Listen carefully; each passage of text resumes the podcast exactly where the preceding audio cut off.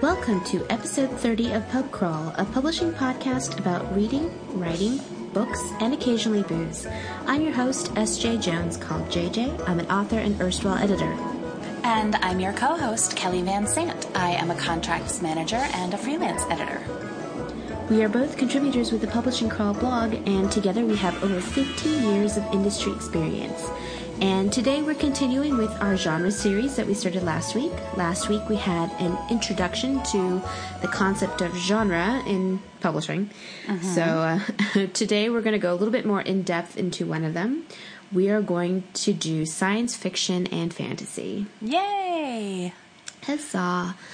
Um, I'm hope praying this podcast recording goes well because if you weren't on Twitter, you might have my comp- I spilled water on my keyboard, and I have a laptop, so it's not like it's a separate keyboard or anything. But I'd spilled water on my laptop, and I was like, "Oh no!" Yeah. But I think I got. I mean, it's working fine now. I got everything very quickly. I basically, if any of y'all spill water on your laptop, the things to do are immediately unplug your computer, take out your battery, mop up everything as fast as you can, flip it over, and like dry it in front of a fan for like two days. Um, that that's that's apparently what worked for my computer, so we're good on that front. okay, so let's let's talk about science fiction and fantasy. I think those are probably my favorite genres. Yeah, I would agree. It's probably the aside from YA, it's what I know best. I think. hmm So, if we were to define science fiction and fantasy, just broadly that category or that genre, what would you define it as? I would say that I would I think they're they're lumped together and I see why, but I don't know that I could think of an overarching description for both. I think science fiction tends to include scientific elements, usually a lot of technology, usually a focus on the future, whether the distant future or the near future. Uh, sometimes there's aliens, but not always. Um, those I would say are kind of general broad hallmarks of science fantasy, science fiction rather, basically just technology, future, pseudosciency stuff. Uh, fantasy is usually magic, mystical creatures, uniform, unicorns, uniforms. Wow. I just opened my cider, guys. I haven't already had a full one, Ooh, so Strongbow. yeah, Strongbow. So, uh, so I guess that's the kind of that's the kind of podcast this is going to be. You know, Strongbow as a cider is actually, or at least in the in England where I first encountered it, is actually more alcoholic content than beer. Mm-hmm. So, and it tastes like apple juice, so it's pretty great. It is really great. I do really love cider. Um, I think you were actually the first person who introduced me to Strongbow. I think when we were down at the local in yeah, downtown local Manhattan. 38. Yeah, because it was one of the few bars at the time that had Strongbow on tap. Yeah. That those were great nights. Yes, were. anyway, um, magical creatures, unicorns, not uniforms, uh, elves or ogres, trolls, dwarves, that kind of stuff. Your typical Tolkien fantasy, magic, um, portal fantasies. You know, going through another world, Narnia, things like that. So that's kind of broadly what I would say some of the hallmarks of those genres are. I don't think that everything within those categories needs to tick all those boxes. Mm-hmm. But I think some of the those are some of the things we see most frequently. Yeah, I tend I call personally science fiction and fantasy the genre of what if. Because the thing that connects them is a sort of a speculative element, and by speculative I just mean you take a question particularly in science fiction you have what if in the future we are able to teleport to planets on the other reach, you know, other side of the galaxy, you know, that kind of a thing. Um, so the the what if factor when it comes to fantasy is what if dragons were real you know that kind of that that's sort of the way i look at that genre and if you want to break it down specifically because even though broadly speaking, fantasy is kind of magic and science fiction is science based, there's a lot of. It's really more on the spectrum, I would say, because there are a lot of novels that people call science fiction that really is kind of fantasy. Yeah. like X Men, for example, is a perfect example of technically these powers came from like a mutation, which is a scientific pseudo explanation, but they're really magic powers. Like, let's be honest. Uh Um, but I always like to say fantasy is this concept of what could have been, and science fiction is the concept of what could be. So that's broadly the way I, I define them.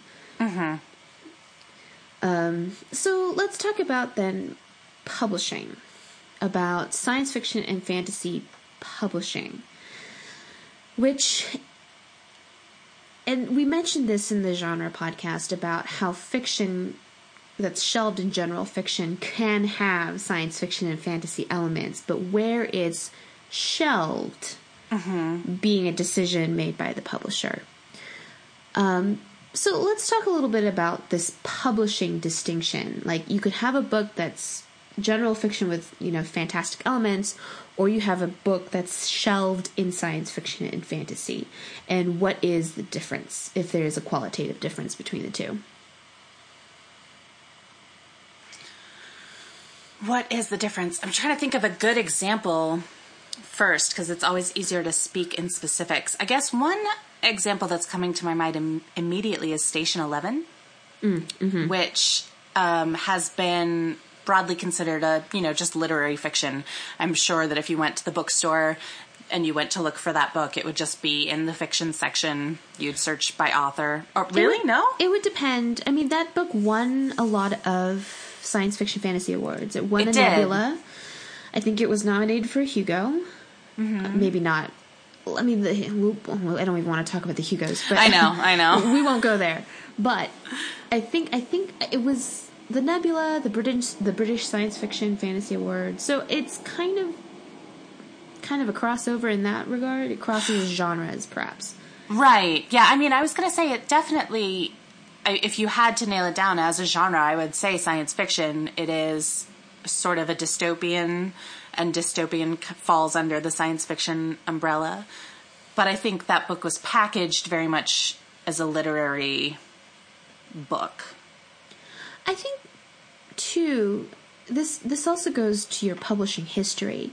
Emily St. John Mandel had published other books previous to mm-hmm. Station 11. Station 11 was her breakout novel, but she had pro- published I believe two books prior to this and they were they did not contain speculative elements. She Right. came into science fiction and fantasy from sort of literary fiction, I think. Right.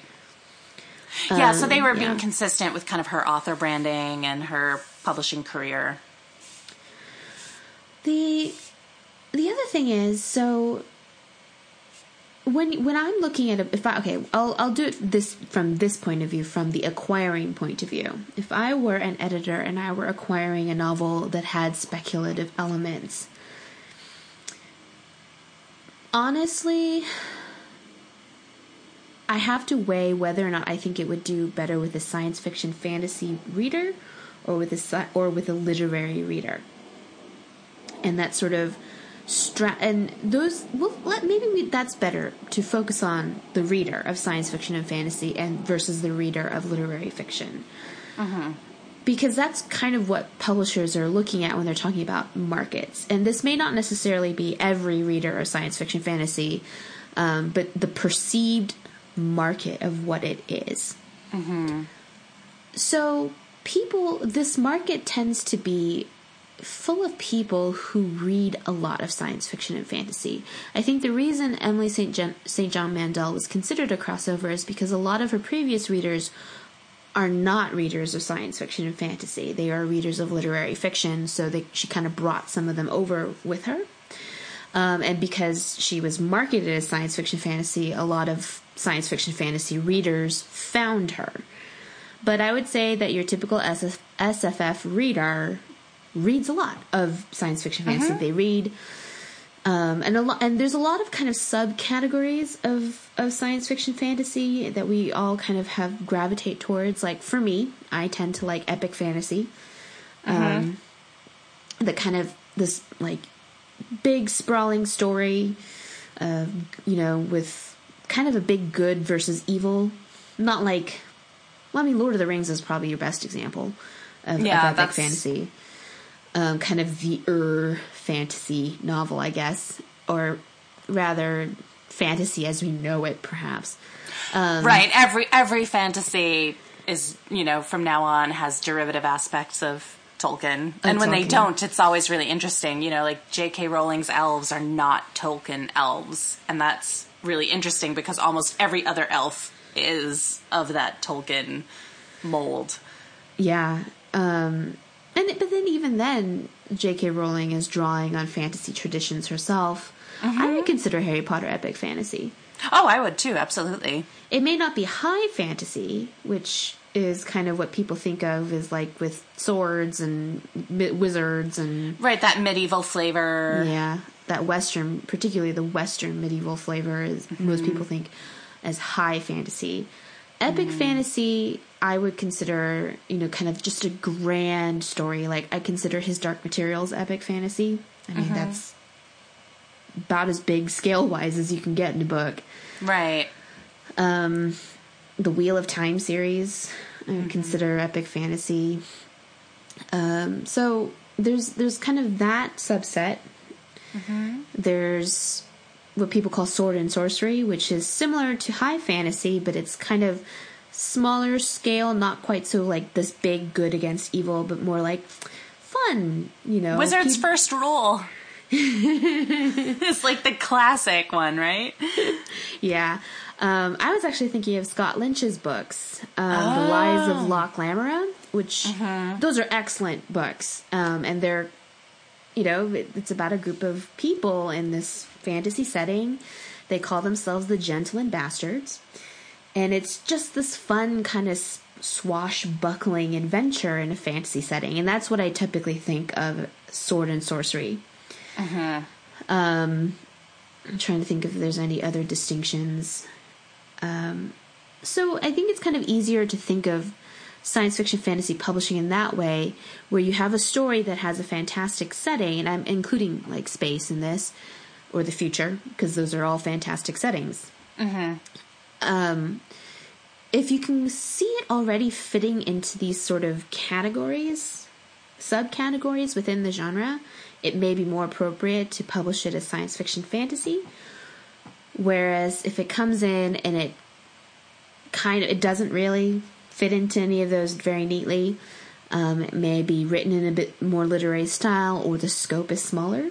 Like Emily St. John Mandel's book, I think is beautifully written and really interesting look at kind of the way humanity goes on after a, a horrific apocalyptic event.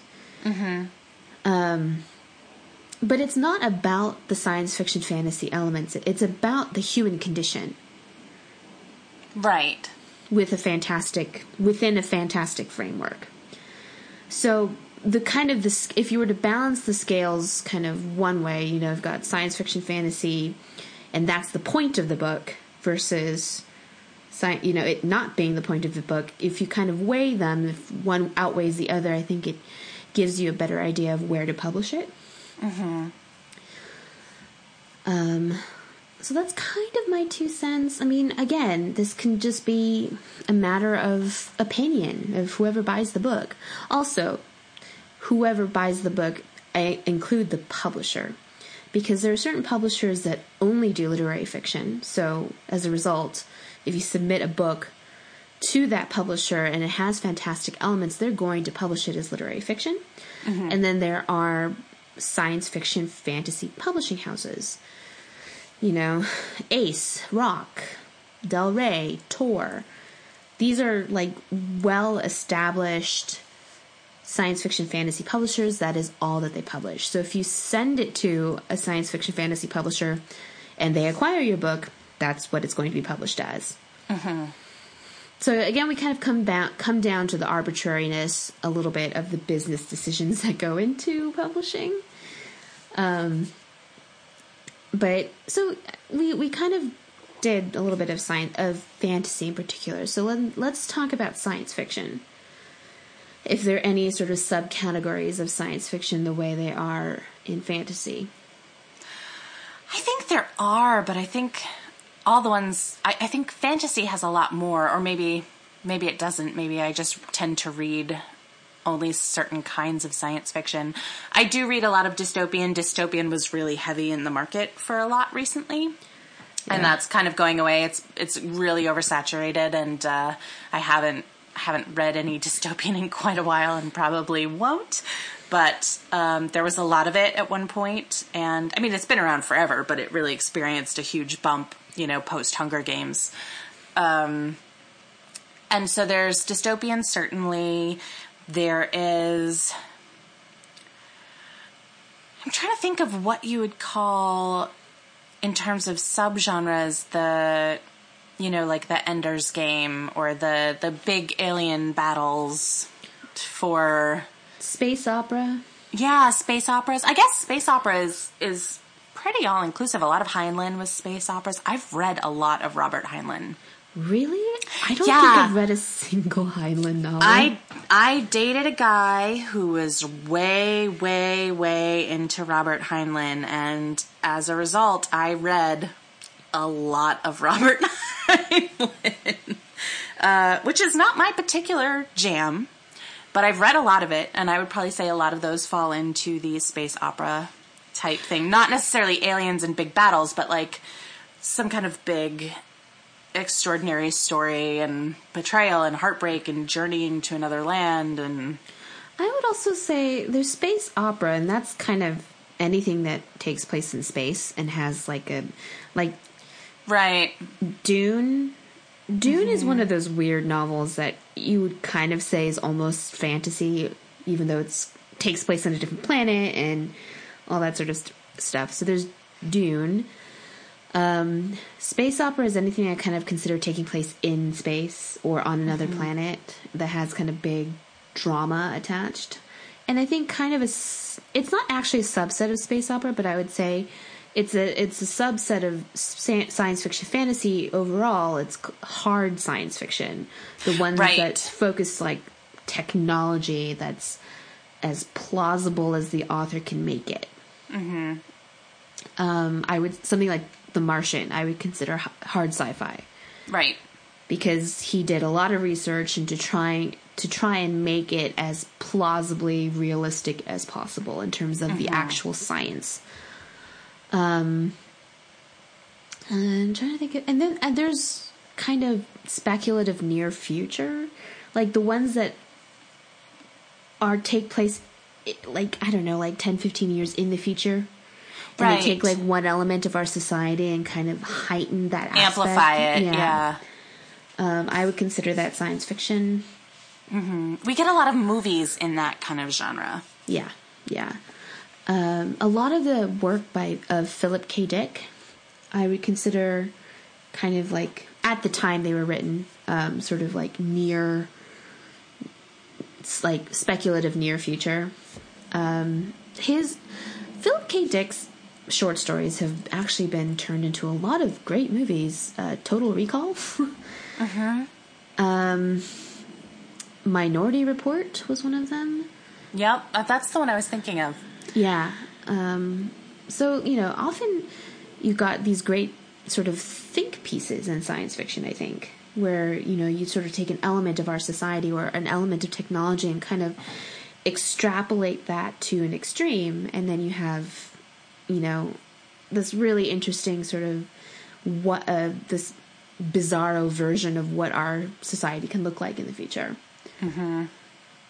Um, but yeah, I think I would say science fiction is typically forward looking, mm-hmm. and fantasy is maybe more imaginative. Um, right. It's not, they're not, I mean, fantasy does not have to take place in the past um, urban right. fantasy. Urban fantasy, yeah. Paranormals often take place in a contemporary setting. Um, but they're more just imaginative because it's generally populated with things that do not exist in our real life. Mm-hmm. that's kind of why I call it that. Um, I'm trying to. So, if we missed anything. I mean, I'm sure we've missed a whole bunch of. I mean, I'm sure Right. any of your science fiction fantasy readers probably yelling at us, "You missed this! You missed that!" that. well, there's magical realism too, which is, you know, essentially a, a contemporary story or a straight story that just has one element that is somewhat heightened. Um, you know, I read uh, several years ago there was a book called The Particular Sadness of Lemon Cake by Aimee Bender and the only, you know, the only thing in that book was that there was a character who could taste the emotions of the people who prepared her food. So whatever they were feeling when they were cooking, she would eat their cooking and be able to feel those feelings. And that was the only surreal element of the book. Otherwise, you know, it's about this girl growing up and her parents and her siblings and, you know, just her navigating life with this one twist. I don't actually consider magical realism part of science fiction fantasy. You don't? No, I don't. Why? Because, Just because it's not enough? No, actually, because I guess it kind of comes back to the the point. Mm. If the point of the book is to be about this about the fantastic, then I consider it science fiction fantasy. But for the most part, magical realism takes a fantastic element and uses it almost as as an extended metaphor for mm-hmm. something. And I love magical realism. It's extremely difficult to get right. Mm-hmm. I think. I, I think a lot of people try and say this book is magical realism when it's actually a fantasy novel with really thin world building. Yeah. Magical realism is basically when the fantastic element is either a metaphor for something um, or an extension of of of the framework the world is in. I'm going to try and explain that a little bit more succinctly and clearly. Um, it's actually easier to give examples, as we'd said before. So the particular sadness of lemon cake was that she could taste emotions, and there's a point to this in that it's not about the fact that she can taste emotions. It's what this ability says about the world she lives in and everyone around her. Uh, another work of magic, what I would consider magical realism, is Imaginary Girls by Nova Ren Suma. And this book, it's so hard to describe. It's so good. it's so good. It's so good.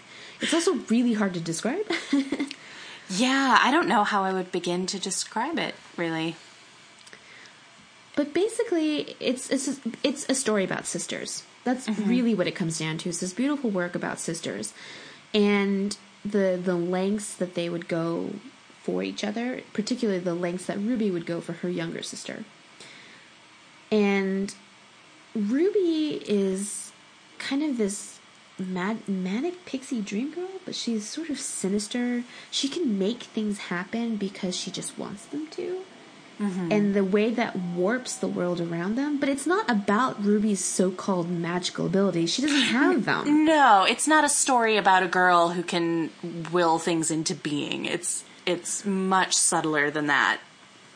Yeah, and I would say that the sort of speculative or fantastic elements in Imaginary Girls is really an extended metaphor for the relationship the two girls have with each other. Right. It's not even necessarily clear or important whether or not these things are actually happening. Yes.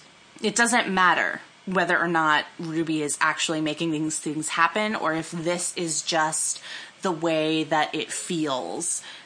Mm-hmm. You know, like the reality of the situation is not important for the reader to know. You get the point of the story without that. Yeah. So magical realism I don't really put into the fantasy category. Um I think it's hard to say I think it's hard for people to get their minds around magical realism. It's a little bit like I kind of just know it when I see it. That's the thing about magical realism. Um, and I think it, like I said, it's extremely hard to get right. Um, most of the time when I saw books that came in and it said, this is a work of magical realism, and I read it and I was like, no, this really just wants to be a fantasy novel. Right. Uh, yeah. Yeah. Well, I think there's interesting things too about works that cross the line. So, would you categorize the Lunar Chronicles as science fiction or fantasy? Oh, I would consider that science fantasy. yeah, I was gonna. Say, I mean, I I would probably put it in the fantasy category, even though there's a lot of sciency stuff. It's like and Dune. different planets, and well, it's the fairy tale aspect of it. I think, and fairy tales and fairy tale retellings kind of fall squarely in the fantasy realm. But Lunar Chronicles, of course, has androids and you know all kinds of other stuff that's clearly sciency. So that kind of straddles both. Yeah, this is what I mean by science fiction and fantasy are on a spectrum. You've got kind of works that are in the middle. Um, like I said, X Men, which is, or comic books in general, or any superhero. I think any superhero story, yeah. is kind of that sort of middle science fantasy ground where a lot of the powers come from aliens or you know some sort Radioactive, of radioactive spider bite. or you know, or it's a genetic mutation that has like some sort of pseudo scientific explanation, but is really just magic. Um, and I, that's kind of the way I feel about the Lunar Chronicles, which is nominally science fiction, but the science is kind of hand wavy in it. You know, it's just eh, it's not particularly Science. Yeah, science. When you imagine like in jazz hands, science. um, and yeah, so there's a lot of there's a lot of work that kind of in the middle. There's a I was actually there's actually um, a series by Jane Yolen that I loved as a child. I think it's called the Pit Dragon trilogy. The first one is uh, I believe it's Dragon's Blood, Dragon's Blood, Heart's Blood, and A Sending of Dragons. And technically, these books take place on a planet in the far future with two moons, you know, and the native lizard on this planet is what we would call a dragon. They breathe fire, they, you know. Um, so again, it's basically fantasy, but it's set on a planet.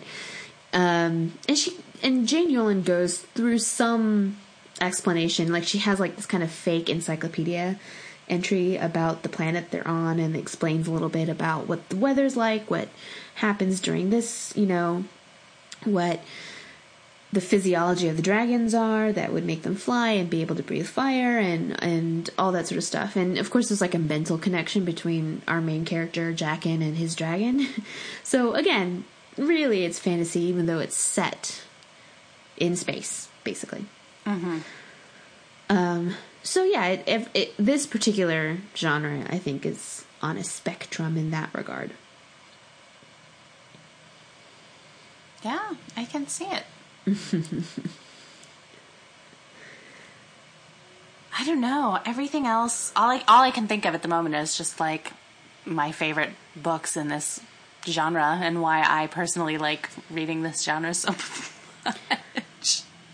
Yeah, I yeah. Aside from aside from YA, and particularly, I like fantasy and science fiction young adult.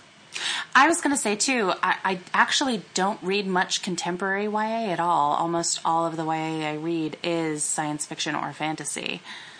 Yeah, I'm the same. I do read some contemporary YA, but not nearly as much as science fiction fantasy. Right, I certainly do too. I think I think for me part of what it is is as you were saying the questions of what if and that extended metaphor. I think a lot of science fiction and fantasy can use these fantastical elements or situations to comment on things that you know that we can relate to as actual real life experiences but that metaphorically you can add this other layer to it through you, the use of the genre and the hallmarks of the genre and i just really like i like that duality Yeah, the um, there's that quote by G.K. Chesterton, which is fairy tales are more than true, not because they tell us dragons exist, but because they can tell us drag they tell us that dragons can be beaten.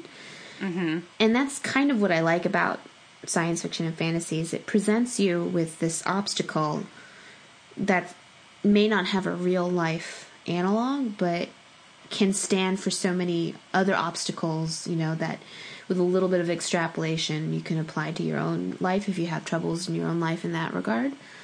Um, and I'm just not interested in reading. It's like why I don't read a lot of adult fiction is I'm just not interested in reading about the here and now and people I know. Yeah. I would I mean there's some element of escapism. Like I do read often for that escapist element. I like going into a whole other world. I like you know, leaving mine and having adventures elsewhere, so that's part of the reason I like to read science fiction fantasy. Um but I also think particularly in science fiction, it can be extremely thought provoking in ways that I don't think literary fiction that literary fiction often aspires to, but doesn't quite achieve sometimes. Mm-hmm. Like The Sparrow, which is gorgeous and really beautiful book, and really just makes you think about humanity and. Mm-hmm it, it's it's it's gorgeous. I highly recommend this book. Or yeah, The Handmaid's Tale, which I know some people consider just straight up literary fiction, but that's dystopian. One of yeah, no, that's dystopian for sure. Um, I actually finally just read that for the first time a couple of years ago. You hadn't read it before? I had not read it before, and it was really weird because I, for a long time in my early 20s, I was having this recurring nightmare that would like extend itself every night. This is weird. We don't need to get into my dreams or anything. But when I would talk to people about this particular recurring nightmare, everybody said that it reminded them a lot of The Handmaid's Tale for various reasons, even though the quote unquote plot of the dream was different. There were a lot of things that were related and they would ask me if I'd read it, and I'd say no, I've actually never read it. And then when I finally got around to reading it a couple of years ago, I was like, oh, this is like my nightmare. This is really uncomfortable. but it's a brilliant book. Yeah, we actually read that for high school. It was a signed reading. Mm. Uh, so that was where I first encountered The Handmaid's Tale. Um, so yeah, I think a lot of particularly science fiction really is very thought provoking about the state of humanity, about who we are as a society. I think mm-hmm. often science fiction is really good at just making you think about it. Mm-hmm. Um, I think, and I think it does it often much better than most literary fiction these days. But that's maybe just showing my bias. what about alternate history? What would you consider that? Alternate history. Like the man in the high castle. Right. I don't know. I mean, I guess it would fall somewhat under this umbrella because it's it I mean, it's not historical fiction, but it's it's the path not taken of the world. I I guess more fantasy than science fiction. Yeah, I consider alternate history a type of fantasy as well. hmm because it, it's exactly that. It never happened, but it it is a what if. Right, and I would call you know parallel universes. I would probably call fantasy. So I, I think alternate histories make sense there as well. hmm Yeah. So I wasn't really going to go into this particularly deeply for this one, but I wanted to talk a little bit about horror. Mm Horror doesn't actually really have its own genre, and it is often lumped into science fiction and fantasy. It's like science fiction, fantasy, horror. You often see that in bookstores. They're kind of all in the same section. Mm-hmm. And I don't know, what would you consider horror? Would you consider that a separate category or genre? I would. I would I would I would think I think that it's its own thing, but I think if I had to tie it to an existing genre, I would put it closer to mystery than I would to sci-fi fantasy. Really? Yeah, because I think that the thing with horror is horror is about a mounting tension and and building dread. Kind of. At least in me, I don't read horror and I don't watch horror films. I hate it. I hate it. I hate it. I hate being scared. I hate being scared. I don't have that thing where being scared is enjoyable. I hate amusement park rides. Like I, I just, it's not my thing. And but I have read some horror because I've read a lot of classic horror and I've read some horror short stories because I read a lot of short story collections. And the limited exposure that I have had to it, so take all this with a grain of salt. Um, it's it's about that inevitable sense of dread. You're you're going somewhere, and wherever you're going isn't good, but you can't get off. You're just gonna keep going, keep going, keep going, and it's not the same as suspense, but I think it's a parallel emotional journey that the reader goes on. Um, and so I would think that it's closer to that than it is to sci-fi fantasy, but that's just me. Well, the thing about horror is that it could it en- kind of like YA, it encompasses many genres. Because Right. you can have horror that has speculative or fantastic elements. You've got, you know, like monsters or whatever, ghosts. Um, or you can have just Isn't there even like horror romance? Like, isn't is Anna dressed in blood? Uh, Yes, I would consider that horror romance or Shaun of the Dead. I consider Right, yeah. like a horror rom com. rom- I love that movie. That's I a do too. great movie. Um, that that movie is. I think the creators call that a zom rom com because it's a zombie romantic comedy.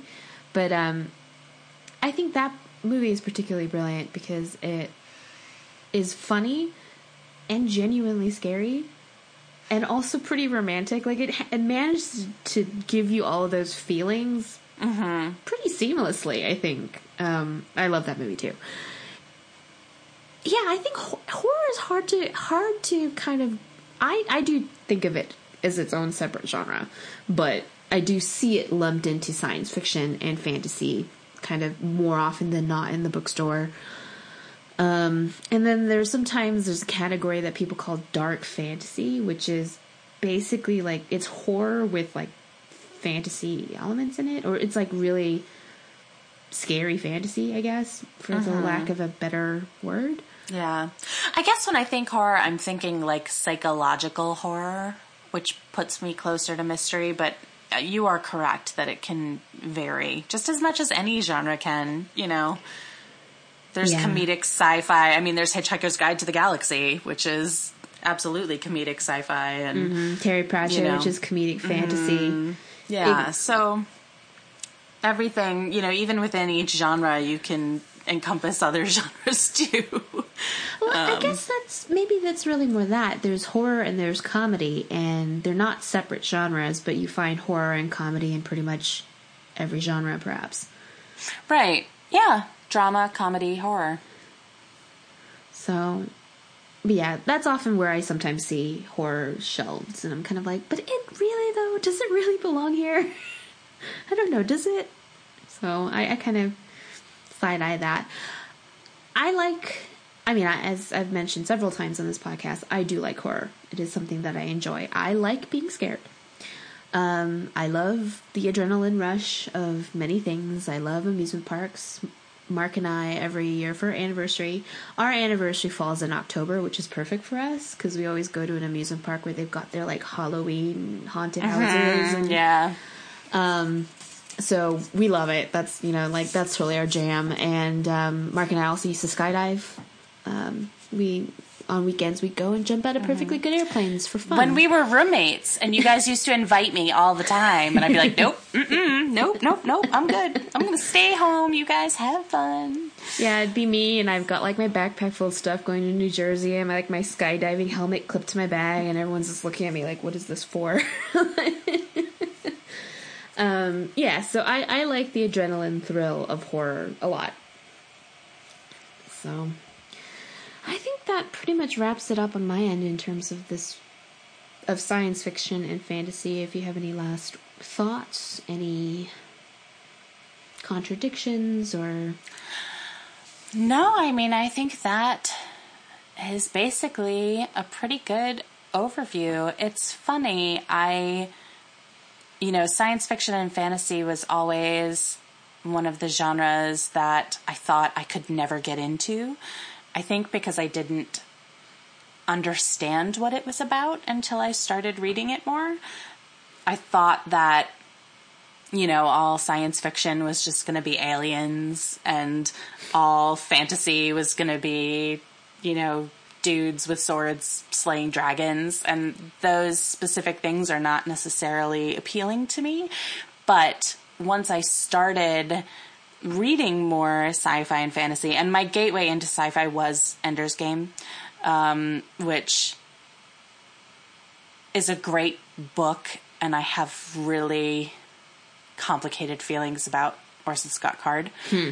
Hmm. Um, which I won't get into. Um, further complicated by the fact that I have met him, and uh, you know, in person, he's a nice individual, but ideologically and just for so many reasons, I just can't. It's awful. But Ender's Game itself was a great book. That was my first introduction. I think I read it when I was 15 or 16 into sci-fi fantasy. And I was like, oh, but this is not like there's aliens in it, but it's it's not about aliens. It's about people and these emotional journeys and the making of a great general and I'm such you know, a sucker for those stories.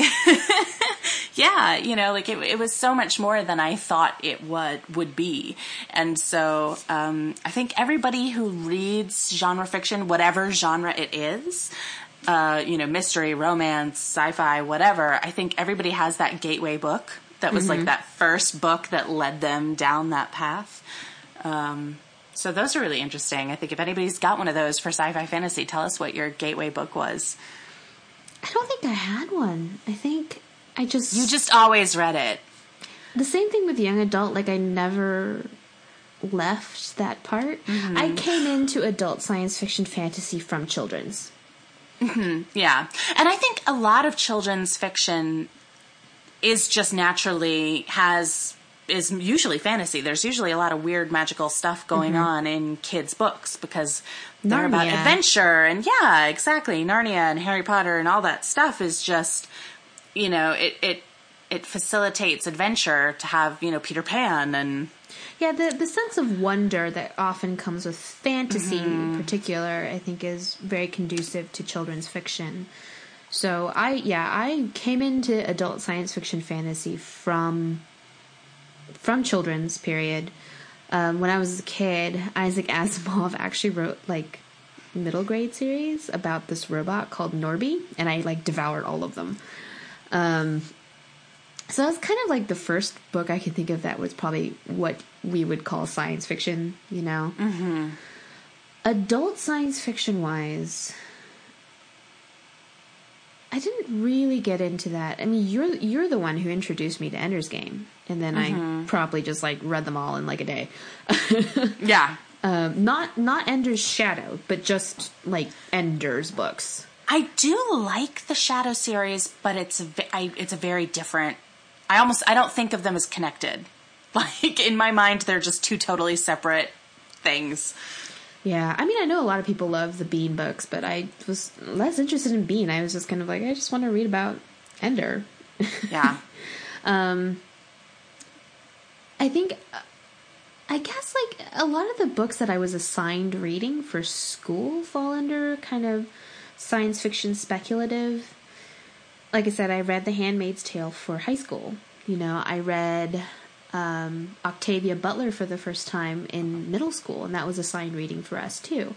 Octavia Butler, actually, for me at that time, was a local author. She mm-hmm. lived in my hometown um, when she was still living, and we read the book Kindred, which is really hard for an eighth grader. um, yeah, I was in, but I was like in like an advanced group of like right. readers. There was like four of us, and we had to like go home with like a special like slip, being like, "This book contains a lot of hard and you know hard subjects. If you're okay with it, then we'll we're gonna read this in class." And that was kind of honestly, that was like it made the biggest impact on me mm-hmm. for many many reasons. Kindred is an amazing book. It involves time travel and slavery and all of the. That's right. We didn't even talk about time travel. Time travel. yep. Which is also kind of fantasy, even though it's kind of Yeah, often got a science, sciencey, yeah, yeah. sciencey back part of it. Um, but yeah, that was it involves time travel and the horrors of slavery. basically, is kind of really what it boils down to. Really excellent book, but because of that, because Kindred left such a deep impression on me when I was thirteen, I went out and read every other Octavia Butler book that I could get my hands on. Um, so, you know, I think that I kind of point to as like the book that really propelled me beyond children's children's science fiction fantasy into the adult realm. Right. So, Yeah. yeah. And then fantasy, I never left. It was always there. Mm-hmm. Mm-hmm. I I don't typically read as much adult fantasy. I think I read more adult sci-fi than I do YA sci-fi. I agree. Yeah, sci-fi I read more adult, fantasy I read more YA. Yeah. Adult fantasy. Maybe because I just don't see a lot of women write adult science, adult fantasy. I mean, there are like I love Jacqueline Carey. Mm-hmm. I love her.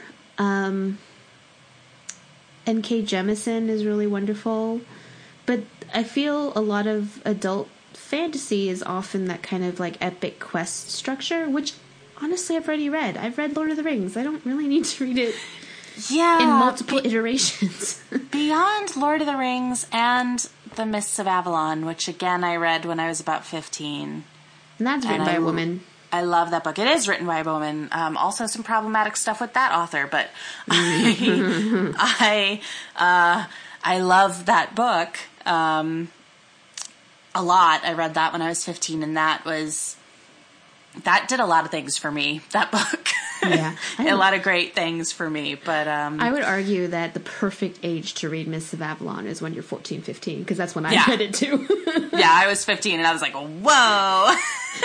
this is mind blowing. Yeah, this is great. I mean, it was very, um, it was very sexy, uh, but it was really female centric, and it was taking the King Arthur legend, but telling it from the perspective of these women. And it was there's a lot of stuff that was really great about it. That was really great to read at 15. And actually, uh, that is one of my rereads that I reread somewhat often, although I haven't read it in a few years now. And Ender's Game used to be one of my rereads, uh, but I haven't read that one in a few years now too.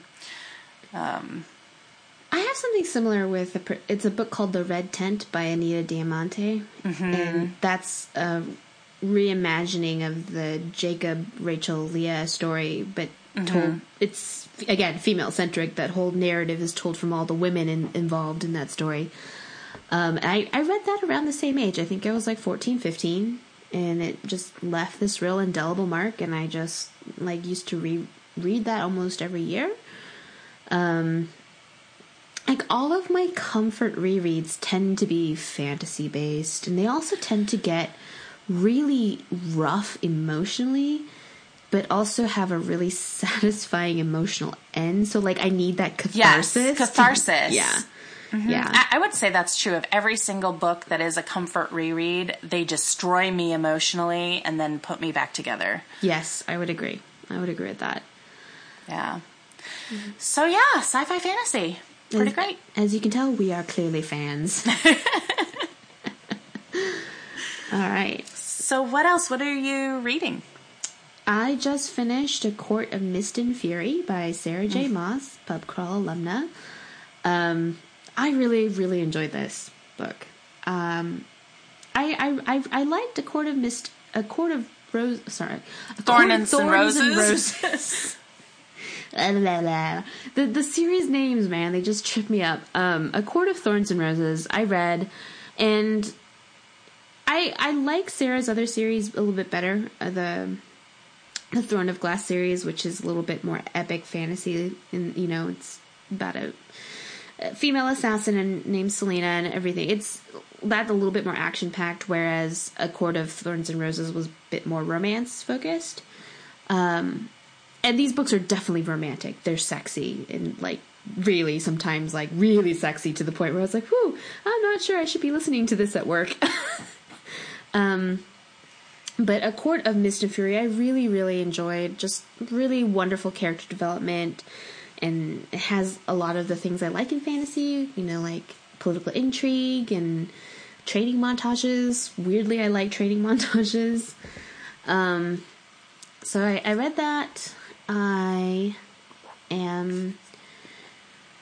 I also reread because I read them earlier. Uh, "The Rose and the Dagger" by Renee Ahdieh. Because I read that before it was published, so I reread that after it came out. And "The Star Touched Queen" by Roshani Chokshi, who we'd interviewed for Pub Crawl. So I read those, and I think I'm out of my reading rut. I think maybe maybe I needed a Court of Mist and Fury to just like knock me out of it and get me into reading again. Yeah, well, you passed it on to me. So so you should read a Court of Mist and Fury. Maybe that will break your reading rut. I should. I have fully inherited your reading rut. I have not read a single thing. My husband and I are reading aloud still, and we've actually been doing that a lot, and it's great. We just finished Red Rising, which I've read before, but this is his first time. And we started Morning, no, Golden second one, Son. Golden Son is number two. So we started that. And I think Red Rising is the quickest time we've ever finished a book aloud. Really, that In- book is so thick. Mm-hmm. But I mean, we read every single night. Usually, we either we either read every night, but we read like a chapter and then go to bed, or we don't read every night. We read maybe three times a night or three times a week rather, but then we read, you know, several more chapters. We read every night and we read at least 4 to 5 chapters per night. he could not put it down. And it's actually really funny. He, you know, he would read a chapter, then I would read a chapter, and then I would hand it back to him, and he would read, and I would fall asleep. Um, because we're in bed and I'm tired and it's soothing listening to his voice. And I had, I've read the book before, so it's fine for me to fall asleep. And he would just keep reading out loud like three more chapters. So the next night, when it would be time to read our book, I'd I'd pick it up and I'd turn to where we we were, and I was like, "Whoa, this is not where we were when I fell asleep." And he's like, "Yeah, I kept reading," but he read aloud the whole time in case I woke up. That's So that's dedication. a, that's adorable. Yes, it is. Um, And and yeah, so we plowed through that. So now we're reading Golden Son. But other than that, I mean, I have not I have not even looked at my library lists. Like I, I get a bunch of ebooks from the library. That's how I do a lot of my reading. And I'll get email notifications when books come in. And I haven't even downloaded them to my Kindle. Like they've come in and you have, you know, like 24 hours or something to like quote unquote check out the book once it's your turn in line. And if you don't, then it just goes to the next person. And I haven't even bothered. I've just been like, I don't, I'm, I'm not going to hold this book for 27 days when someone else is waiting behind me to read it when I know that I'm not going to read it. Like I'm just not in that place. So I have not read a single thing. Yeah, I I think I'm out of my reading rut. I think I was coming out of it after having finished the City of Dreaming books, like because I I basically didn't read a book for a, a month, like a whole month. I didn't really read anything new. I read I reread that one from start to finish, but I also kind of like reread my favorite bits of like all my comfort books, but they don't really count because they're not like a whole book. Yeah. Um. So, but I think I'm at it. Like I'm, I like I'm looking forward to new things again, as opposed to just wanting to reread Yeah. stuff that I know is a guaranteed win.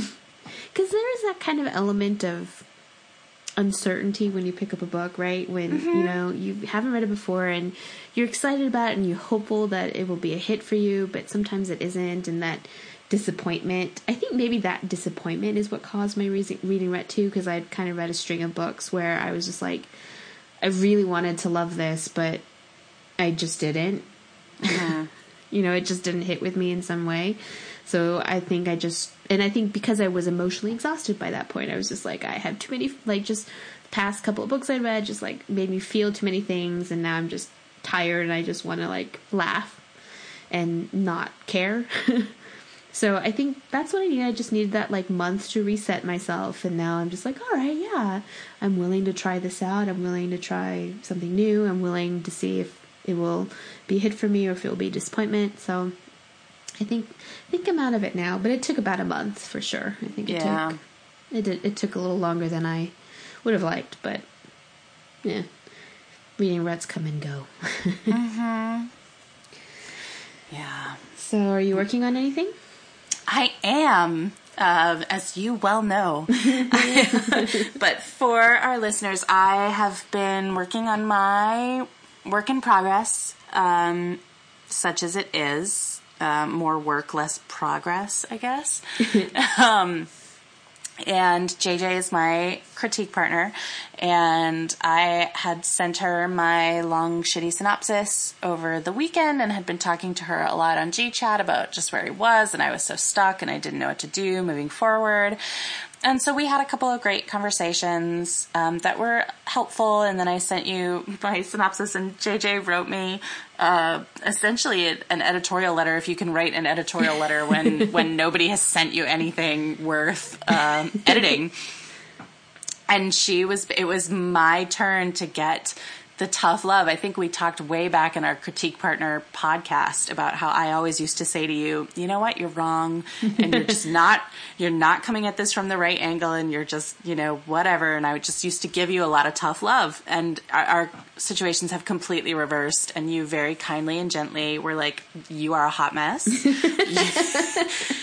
you need to sit down. You need to think about your life and think about your choices and, and start again.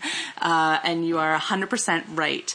Um, and I thought for a little while about, you know, just taking a shortcut again and ignoring you. But, uh, yeah, you're right. I have, I'm a hot mess with my work in progress. And, uh, but I'm excited. It was a really wonderful, um, really, really helpful email and discussion. And I was joking kind of on Twitter that I feel bad for everyone who doesn't have JJ as a critique partner because they don't they don't get the you know the benefit of this.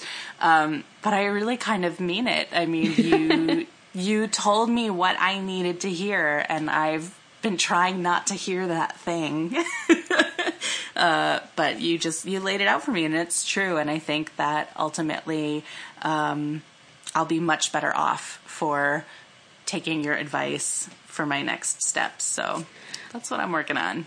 What I wanted to get at was what I was sensing was fear. Mm-hmm. That yeah, I'm terrified, it. basically. in in you know, and I, you know, Kelly and I had been talking about this project, and you know, I had said, you know, write a long shitty synopsis because that's usually what I do before I start a project. I sit down and I just kind of write it out. I talk to myself more or less. This is what I this is going to happen, and this is the story, and and I'm telling myself the story. And I and it, and it works for me. Obviously, this is not going to work for everybody. But I told Kelly, you know, why don't you sit down and and write this? And she sent it back to me, and I'm reading it, and I was like, "You're still scared of moving forward." yeah, it was really bad, guys. It was, but the reason that it was bad, and it's so funny because um, all the things that JJ said to me, I completely agree with. And if somebody else had put this synopsis or these pages, because um, after I read, you know, after I read your email, I went back and I read my actual work in progress, the actual writing itself.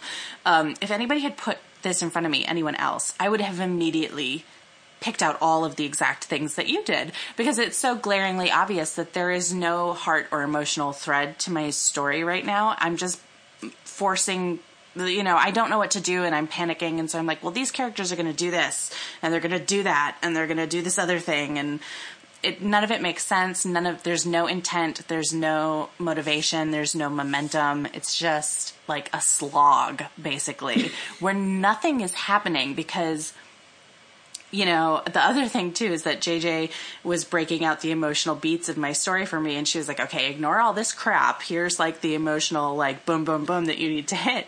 And she was like, this should happen by no later than chapter five. This should happen by no later than, you know, your midpoint or whatever as she was going through with it with me. And I was like, oh my God, like it was going to take me a million years to get to that point the way I was writing because just nothing was happening. I was writing words and words and words and words I, I honestly have about five pages of my two protagonists sitting in a room together, not speaking and not doing anything.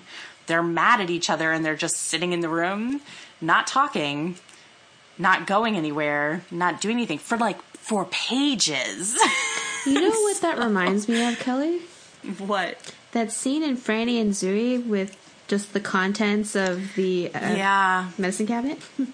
yeah, Yeah, it's it's not great. so, um, so yeah, but I feel really. Um, I still feel scared because, as you mentioned, a lot of it is uh, a fear kind of that's holding me back. So I still feel that, but I also feel like now that I have named it, mm. um, mm-hmm.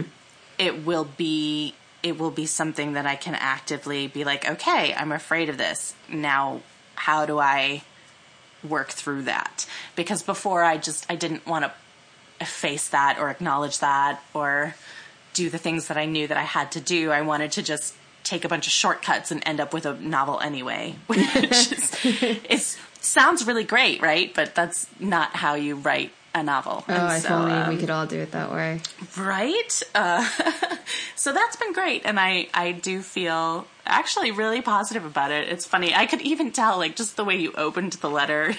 you, you were just like, "Oh, Kelly, oh, honey, oh, sweet baby child, what are you doing? Because that's the other thing too is I've been talking to JJ about this project for a really long time, but I haven't actually shown her any of it because I know it's garbage, and it's not garbage in that way that like oh it's a rough draft and oh I'm I have to polish it. It's garbage in that it's not a story. Like it it is not a story. All the things that we talk about here on this podcast about what makes a story the writing that I've accumulated does not have any of those things. it's just words on a page.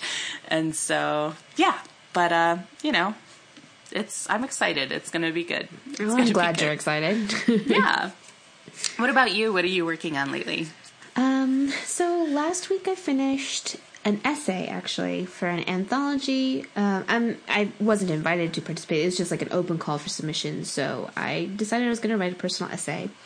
I actually like writing personal essays. Um, mm-hmm. Weirdly, so when I was a freshman at NYU, I every freshman there has to take a class that they call writing the essay, and everyone hates this class except me.